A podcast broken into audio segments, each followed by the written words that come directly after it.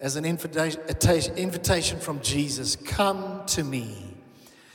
And these beautiful verses where Jesus is speaking himself, he says the following He says, Come to me, all you who labor and are heavy laden, and I will give you rest.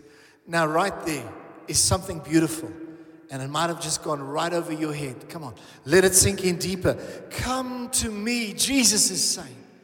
Your heavenly bridegroom is saying, Come to me, all you who labor and are heavy laden, and I will give you rest. Take my yoke upon you and learn from me, for I am gentle and lowly in heart, and you will find rest for your souls. For my yoke is easy and my burden is light. I don't know how you feel about this passage, but every time I have read it over the years, it feels like a breath of fresh air just floods into my heart, floods into my soul. So beautiful. So beautiful what God offers. And I want to remind you that what God offers in the midst of a world that can be in great turmoil hasn't changed. What he offers is beautiful. What he offers is, is love and peace. And he offers rest. And so, in terms of this, uh, I was just thinking about the one aspect here. The first aspect is this aspect of labor and heavy laden. labor and heavy laden.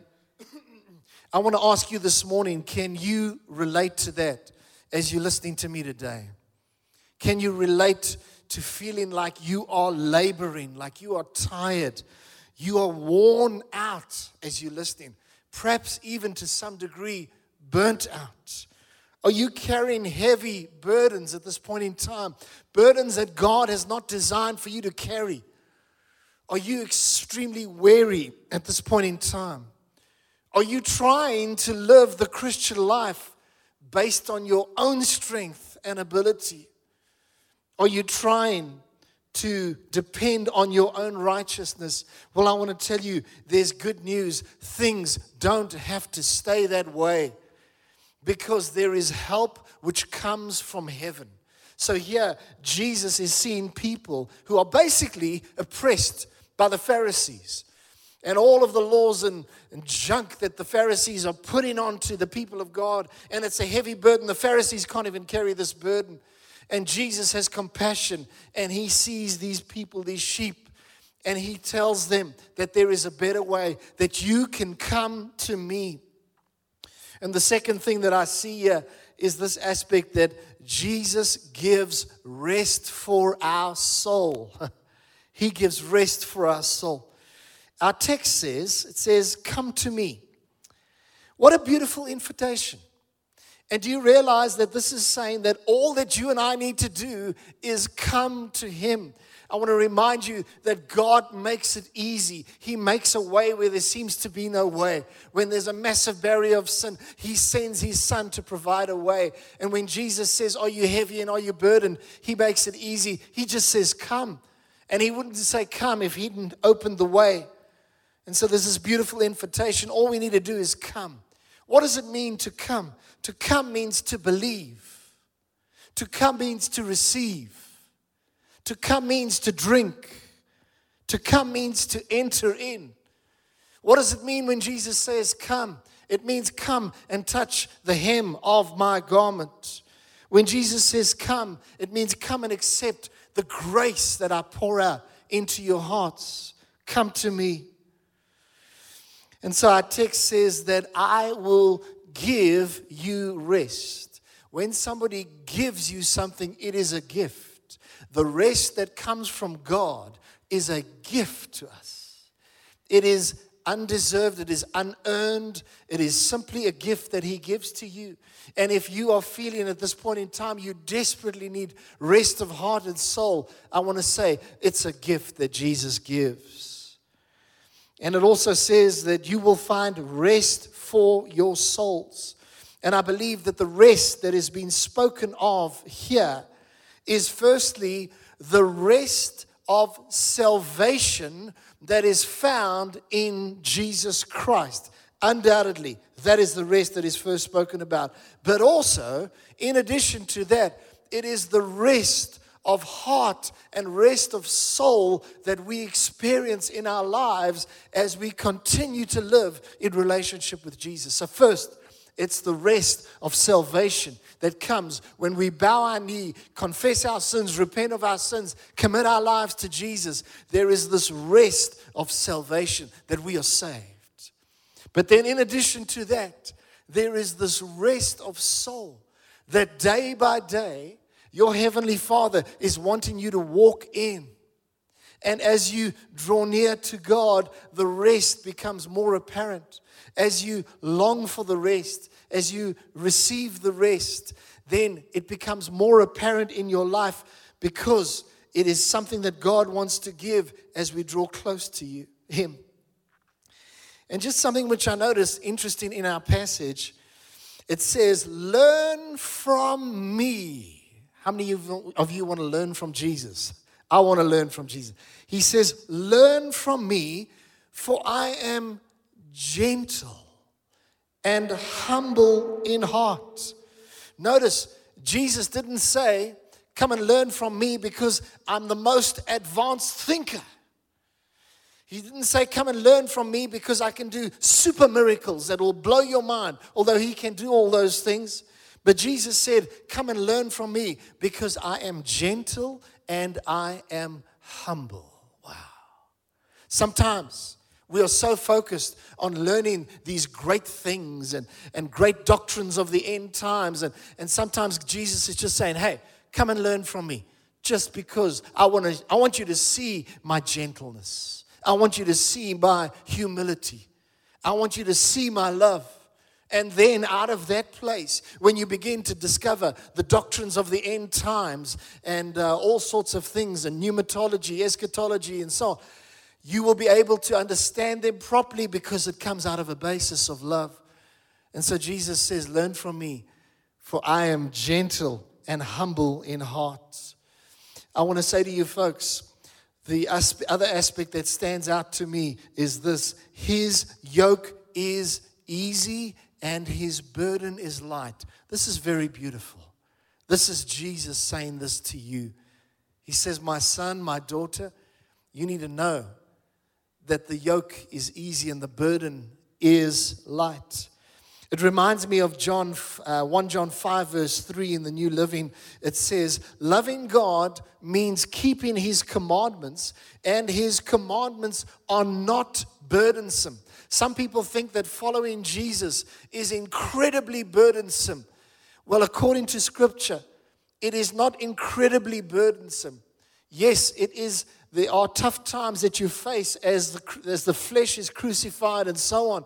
But I want to tell you that God is faithful to His word. His commands are not burdensome. Essentially, it deals down to this loving Jesus and loving people around about us. And He even writes those laws on our hearts. You see, the Pharisees were putting heavy burdens on people. All these laws and regulations that people had to keep, they were being put on them as a heavy burden. But Jesus came to say that you can reject the Pharisaical legalism and instead you can come and you can walk with me and learn how I live and you will see these unforced rhythms of grace begin to flow in your life. Isn't God incredible? Wow. Wow. And so, the reason our burdens can become light, because it says his burden is light, the reason our burdens can become light is because we don't have to carry them alone. But Jesus is the one that says, I will come and help you. I will lift off this heavy load. And the word says that we should cast our cares onto Him, for He cares for us. A statement that I'd like to read just as I close off here by a particular theologian saying the following He says, A light burden does not mean that there are no problems, trials, or heartaches for the Christian, but it does mean that we do not have to bear them alone and that we are yoked with the one who gives sufficient grace for every time of need and everything that we go through. Can you say amen? Praise the Lord. And so I'm saying to you, people of God, Jesus is saying, Come to me, all you who are weary and heavy laden, and I give you rest. Amen. Well, it's time to partake in communion. I'd like to ask if on the uh, piano there can just be some soft background music as we partake in communion this morning. I hope you have the bread and the cup ready. And this table of communion is open to every single person who has a personal relationship with Jesus Christ. Whether you belong to this church or not, that's not a problem.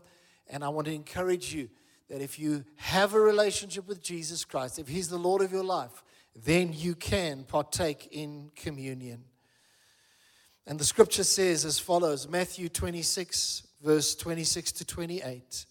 Now, as they were eating, Jesus took bread and after blessing it, broke it and gave it to his disciples and said to them, Take, eat. This is my body. And Jesus is saying the same thing to you today. He went on to say, And he took a cup, and when he had given thanks, he gave it to them, saying, Drink of it, all of you, for this is my blood of the covenant, which is poured out for many for the forgiveness of sins. Let's lift up the bread right now. Father, thank you that this bread represents the body of Jesus Christ, which was nailed to the cross of Calvary and was broken so that we could be made whole. As we break this right now, we remind ourselves of what you went through on the cross. And we thank you that you did it because of your great love for us. We confess anything to you that hasn't been pleasing to you, that we've said or done or thought, we just confess that to you. And we thank you that we can receive of the covenant meal, the body of the Lord broken for you.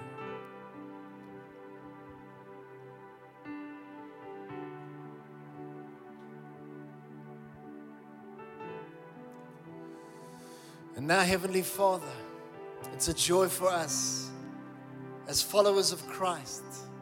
I can imagine there are many, many people watching this broadcast on television, listening on radio, and you are followers of Christ. And here we're about to partake of the cup representing the blood of Jesus. So, Lord, we lift up the cup. And we thank you that your blood cleanses us from all unrighteousness. And that through your blood, we are in right standing with the King of Kings. And as we partake of this, we receive everything that you have for us, Lord. Every covenant blessing and everything that is entitled to us as heirs of God and joint heirs with Christ. We receive it. The blood of the Lord shed for you. Let's partake.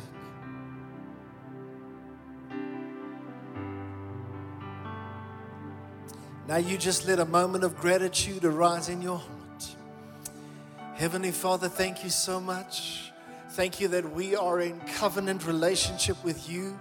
Thank you, we are the most blessed people on the face of the earth because of all that our God has done for us. And therefore, we will sing of your goodness. We will sing of your mercy. We will sing of your loving kindness, Lord. And there will always be a song in our heart because of all that you have done for us. So we thank you, Lord, for this time of communion. And we thank you that we stand tall as those that are sons and daughters of the Most High God. We thank you, Lord, in the precious name of Jesus. And we all say, Amen, Amen. So we'd like to thank you for being with us today. God bless you. Please let us know that, uh, well, we'd let you know that next Sunday we'll be back with you. Maybe you can tell some friends and family about this and they can be a part of the service next Sunday. Thank you for being with us. God bless you.